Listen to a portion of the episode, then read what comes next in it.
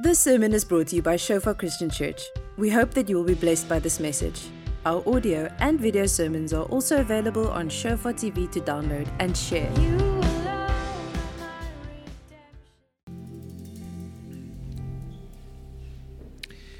Um, before I continue, I, I would like your prayer for us as a church. Um, we have a, a, a good problem. Um, our children's church is booked out again um, for this Sunday. And the venue for children's church is just uh, not big enough. And, and we have tried all the avenues we possibly could. We've spoken to the landlord to see if we can't get more land to build a kids theater, and um, he's not willing at this moment. We've spoken to the municipality for land on that side of the venue, and they are not willing. And we've spoken to the sports club to get some land on that side of the building, and they are currently not willing. So we have ran out of options. Um, for the children's church, and now some people that cannot come to church because their children don't get space in children's church. So we would want to ask you to pray with us, to stand in faith with us, to uh, find a solution to the problem. I've run out of my options, and now I'm asking the church to pray and to come up with ideas or suggestions how we can uh, solve a very practical problem. They are so excited. We haven't asked them yet. They just come to children's church. Uh, they clearly come, they do their part. I think we as adults need to do ours. Um, so please pray with us, and if you have contacts with any of those three parties, please um, use them. Um, I want to continue on Ephesians chapter 4 and just a glimpse into God's desire for church, um, which we want to make our aim the target that we are aiming for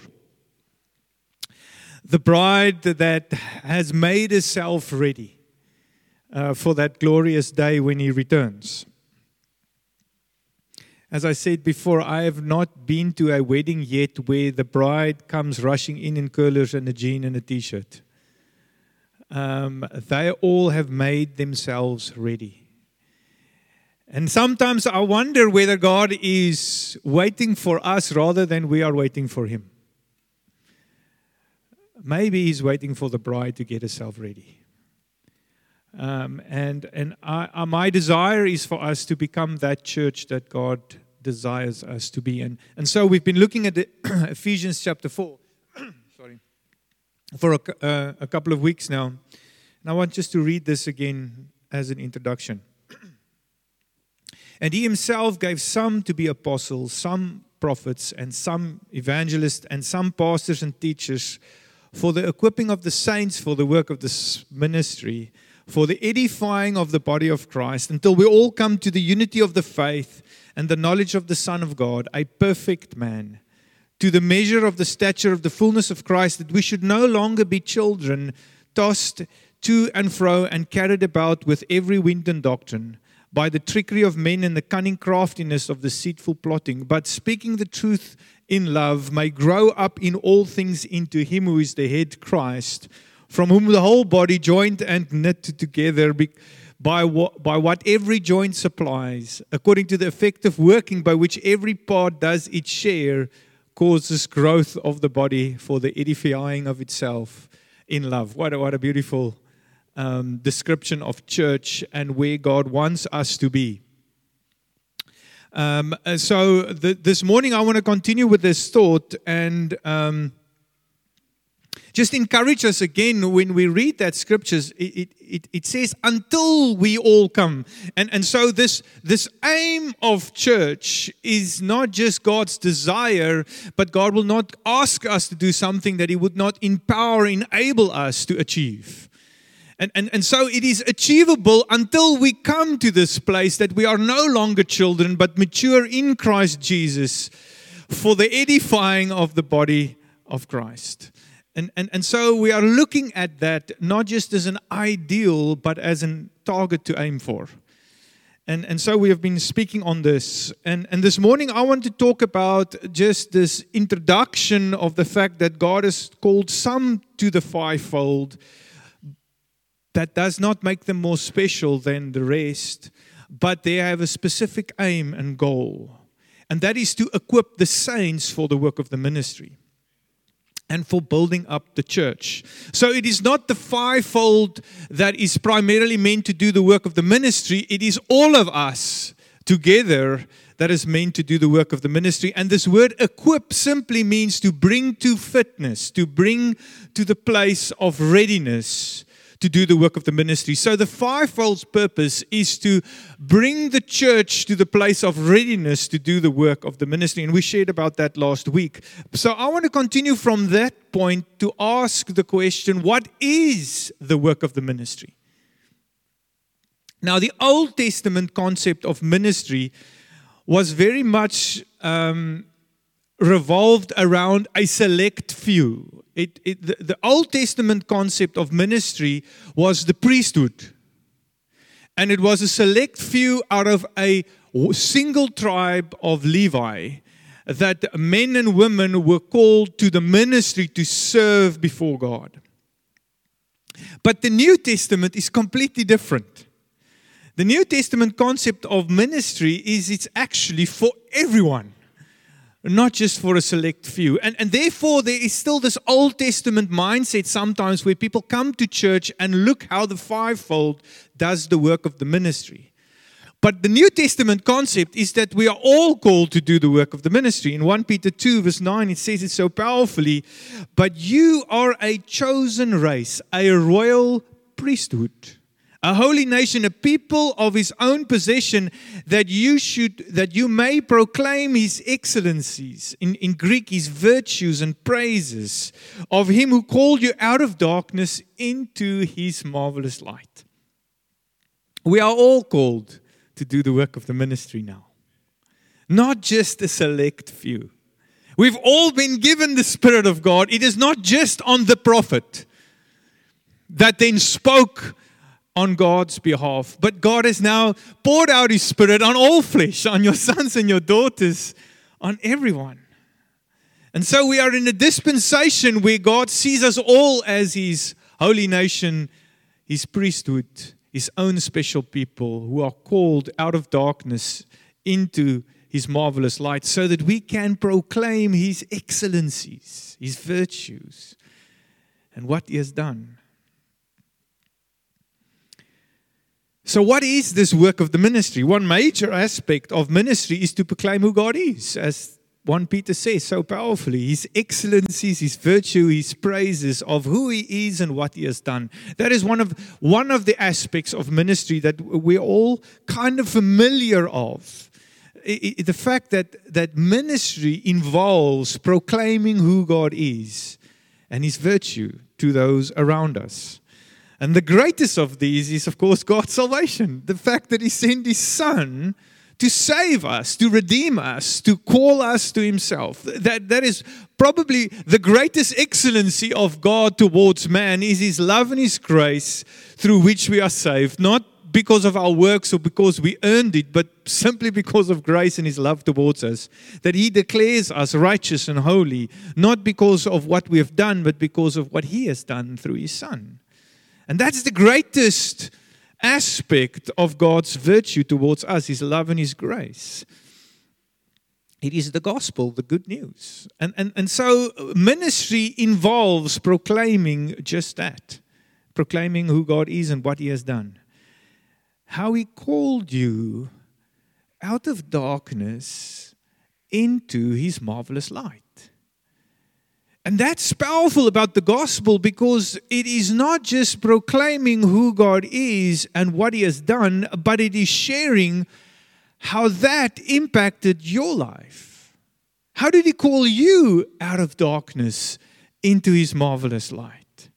We all have a story to tell how God saved us. That personal encounter with Him and our willingness to share it that is the work of the ministry. It reminds me of the woman at the well who had a personal encounter with Christ. And the willingness to share it changed a whole town. We read of it here in John 4. And the woman left the water pot went away into the city and said to the men, Come see a man who told me all things I ever did. Could this be the Christ? Sharing a simple personal encounter with Christ to everyone. And then, verse 30, then they went out of the city and came to him. And many of the Samaritans of that city believed in him because the word of the women who testified. How powerfully. And what did she testify? She simply testified a personal encounter with Jesus. He told me all I ever did. So when the Samaritans had come to him, they urged him to stay with them, and he stayed there two days. And many more believed of his own word. And then they said to the woman, Now we believe, not because of what you said, for we ourselves has heard him, and we know that this is indeed the Christ, the Savior of the world. You see how one woman personal encounter with Christ changed the destiny of an entire town, a city. Powerful. And it was it wasn't a theological understanding or um, a revelation, but a personal encounter with what Jesus did, how she encountered him, how he called her out of darkness into his marvelous light. And we all have a similar story. Our willingness to share that is the work of the ministry because that is ministry is to proclaim who God is, his virtue, his excellencies, his praises of what he has done. And so we're all called to do that. But to fully understand the work of the ministry, I believe we need to take a step back. The word for ministry in Greek, um, I think I've got it there. It's the next slide. It literally means service. A ministry in Greek means service, particularly attending as servants at a table. One who executes the commands of another. Ministry in Greek is a very well known concept of being a servant, serving. Ministry, in a very powerful sense, is realizing God, God saved me.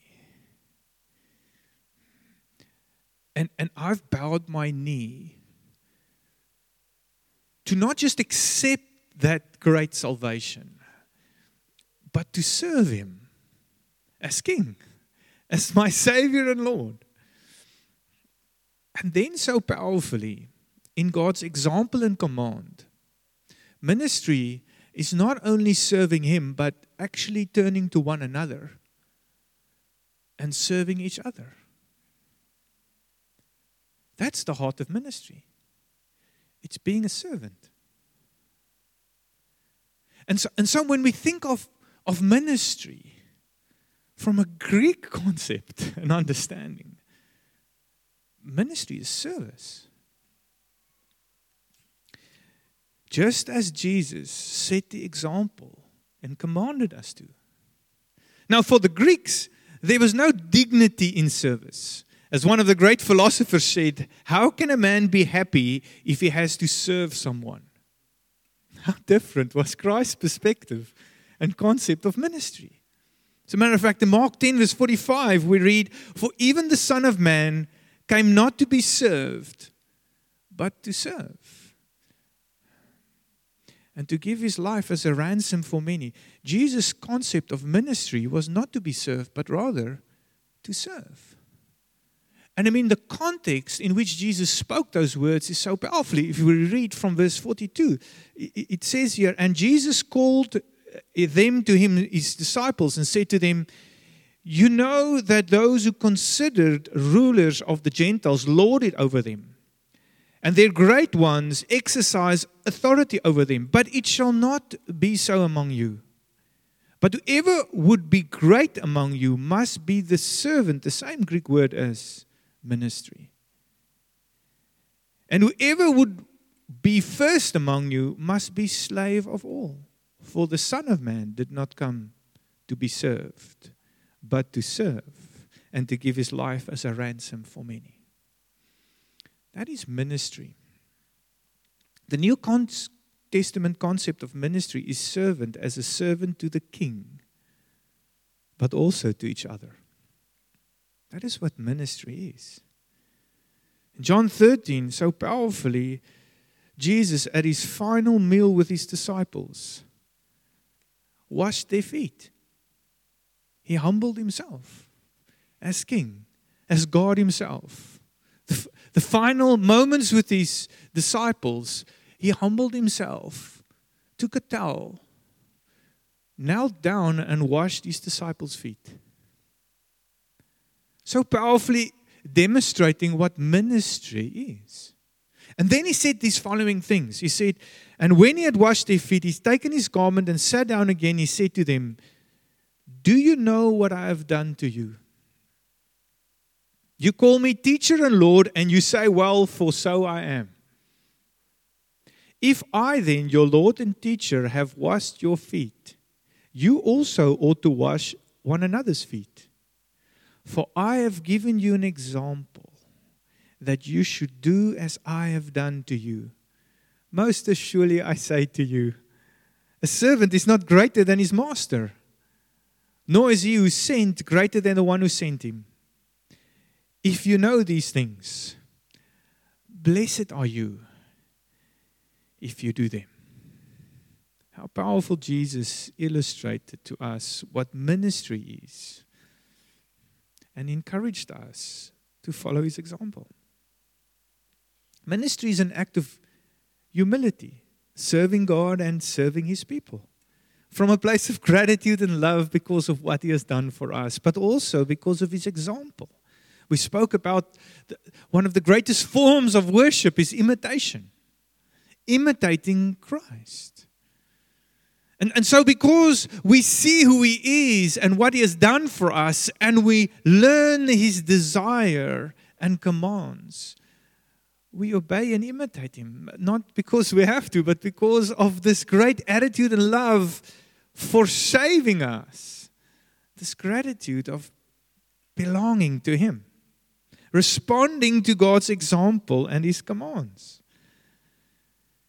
Love, in a very powerful sense, is expressing itself in service. And that's really the example of Christ coming to earth to serve us.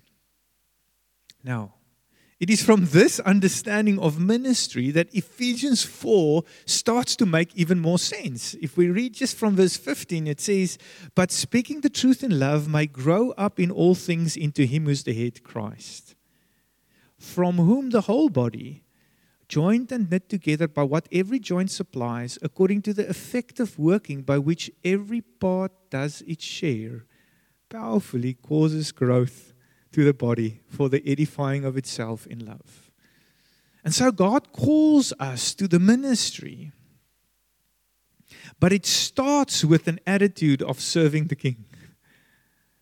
This is what this call, this, this aim that we are aiming for, the target that we're aiming for, this, this is where it starts. It starts from an attitude of gratitude towards our king where we humble ourselves and say, Lord, I want to serve you for the rest of my life as the one who saved me and redeemed me. It's from that attitude of gratitude and servanthood towards the King and his desire that we see that his desire is that we must serve one another. If you love me, you know, feed my sheep, take care of them. So it starts with this powerful desire to service and serving at His desire and command, which is to love and serve each other and to share His virtue to the world around us. That is the place from which ministry grows. And then, so powerfully, God, through pouring out His Spirit in us, endows, oh, what's the word? Endow, empower, let's use empower. I know that word. empower us with different gifts And so, and so wisely, God has given us all different gifts so that we will not be independent but interdependent, so that we need one another to share and to serve one another with these gifts that is give each and every one individually. And, and we don't have time this morning to go into that. Pastor Vanner will probably next week. But God has blessed each and every one of us of a spiritual gift of service. All the gifts are there to serve us. As a matter of fact, I've got a list up here of, of, of the gifts that are mentioned that God empowers us with the, the office of the apostle, the prophet, the evangelist, the teacher, and the pastor, but then also in in exhortation, in leading, in serving, in giving, in mercy, in miracles, in healings, in helps, in administration, in tongues, interpretation of tongues, in faith, in knowledge, in wisdom, and discernment. These are all gifts that God adds over and above our natural ability so that we can serve one another in His body for the edifi- edification of itself in love. And what is so powerful is, is when every part does its share, it causes growth of the body. And so it's no longer the fivefold that, that does the work of the ministry and causes growth to the body, but when everybody does it, it spontaneously causes growth and the edifying of itself in love. Because ultimately, love expresses itself in serving one another. That's the ultimate definition of love. Jesus said, No one has greater love than this, than to lay down his life for his friends. And so that is what God is calling us. And but before we start there, before we start to get equipped to do the work of the ministry, let us consider our own hearts and motive. Let us start from this place of gratitude towards our Lord and Savior to a place of serving Him. Say, Lord, because of your great mercy and grace, I want to serve you. I want to serve you in the way you desire me to serve you. And the amazing thing is that God says, the way I want you to serve me is to serve each other. That's how you serve me. And so powerfully, when we do, that is how we reflect who God is, because that is what He came to do on earth to serve us. And then all these scriptures about God's love manifesting through Him that the world may see who He is through the way that we love each other makes so more sense. One thing that I saw in the army is that love and loyalty overcomes fear, risk, and even death. I saw how men, because of their love for each other, are were willing to risk everything for each other. You know, when soldiers deploy in Afghanistan and Iraq, you know what? They don't have a choice. But men will sacrifice their lives for each other, not for their country nor the cause. Ultimately, when you speak to those, they said they did it for their brothers. Something powerful what love and loyalty does. It overcomes fear, threat, and risk. And when we truly love God and our loyalty to Him as as his servants, you know what? In a natural way, it leads us to face the fear, the risk, and the threats of standing up for him. But what is even greater is the fact that he has given us his spirit to empower us. And he says, even in those moments, I'll give you the words to speak. That you don't need to fear. And that I'm with you always. And so God called us to this great privilege to partner with Him in His great plan of salvation through the work of the ministry. If in the army love and loyalty led men to overcome fear, threat, and risk, how much more in the kingdom of God? How much more? Because of his love for us and what he has promised us. Shall it not inspire us to serve him with all our hearts? So let us consider our own salvation and the cost that God paid for our souls. And let us respond with an attitude of service, an attitude of ministry towards God and others. Let us ask Him how we should respond to His desire and example and command to do this great work. From teaching to giving, from administration to healing, whatever God has added to your life, you have a part in this body, in this church. And we together have a part in the greater body. And, and so when we start to get ourselves ready for his return, in a very practical sense, it simply means to start serving one another in the way he desires us to. To love one another the way he loved us. Like Jesus said, by this the world will know that you are my disciples if you have love for one another.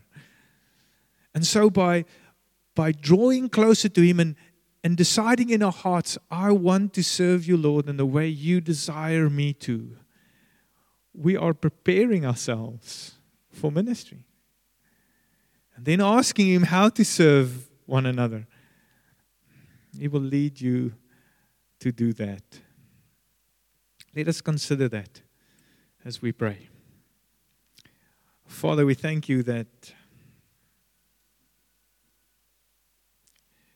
uh, you revealed yourself to us. How powerfully we see, not just through your acts, but your Son coming to us, who you are.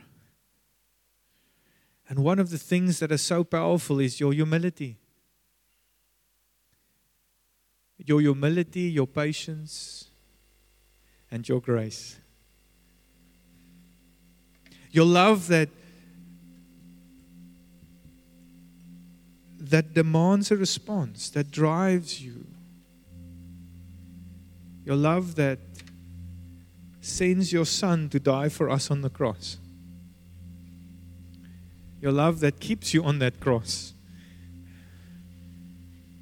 And your love that pays for our sins.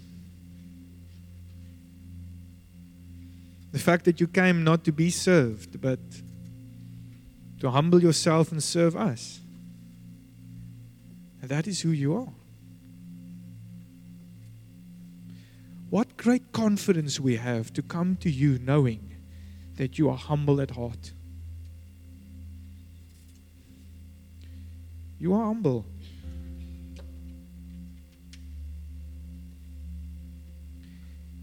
And you see us in our weakness and you have compassion. You have mercy and grace. And you wash our feet. When we are meant to serve you.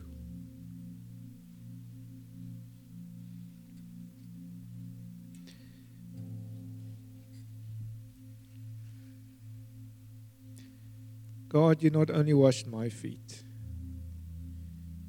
you washed me entirely.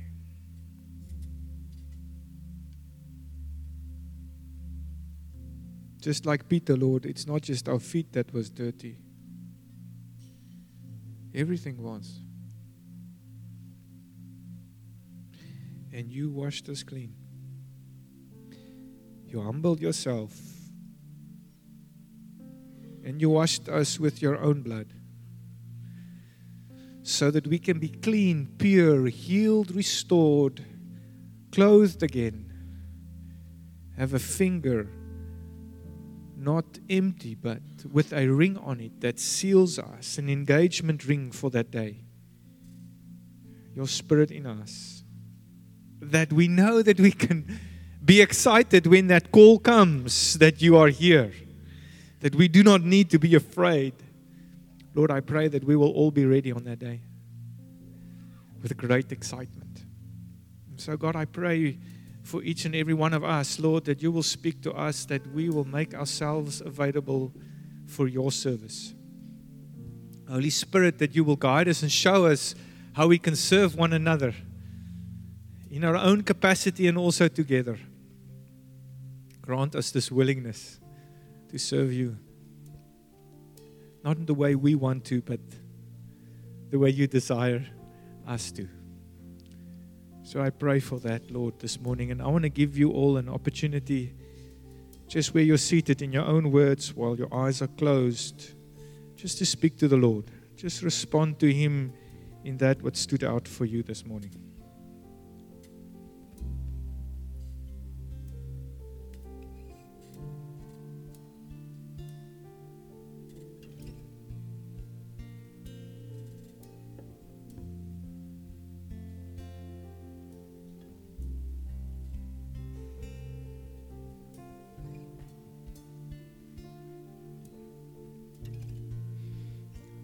Maybe you're here this morning and while all the eyes are still closed. You realize that you've not been serving the Lord.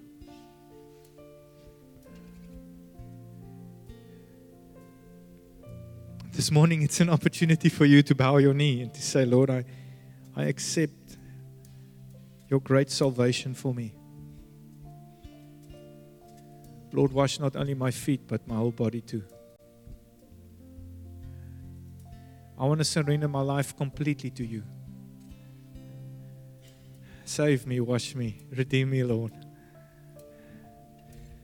If that is you this morning, maybe you have turned away from Him and start serving your own desires. Um, I want to give you an opportunity just to respond between you and Him by just raising your hand. Say, Lord, I want to surrender to you. I want to give you my life. I want to be your servant forever. Just now, thank you for that hand. You can just raise it and just drop it. It's just an indication between you and the Lord. Is there anybody else? Father, I thank you for the hearts that are responding. And, and Lord, I pray, Father, that at this moment, Lord, I know you're a humble God. You are gentle, merciful, and, and gracious towards us. Oh Lord, you respond to every heart that responds to you. You embrace us.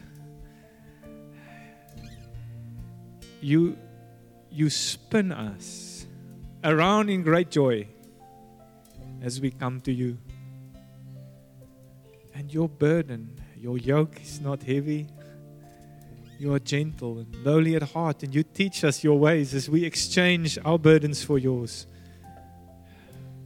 and you show us life.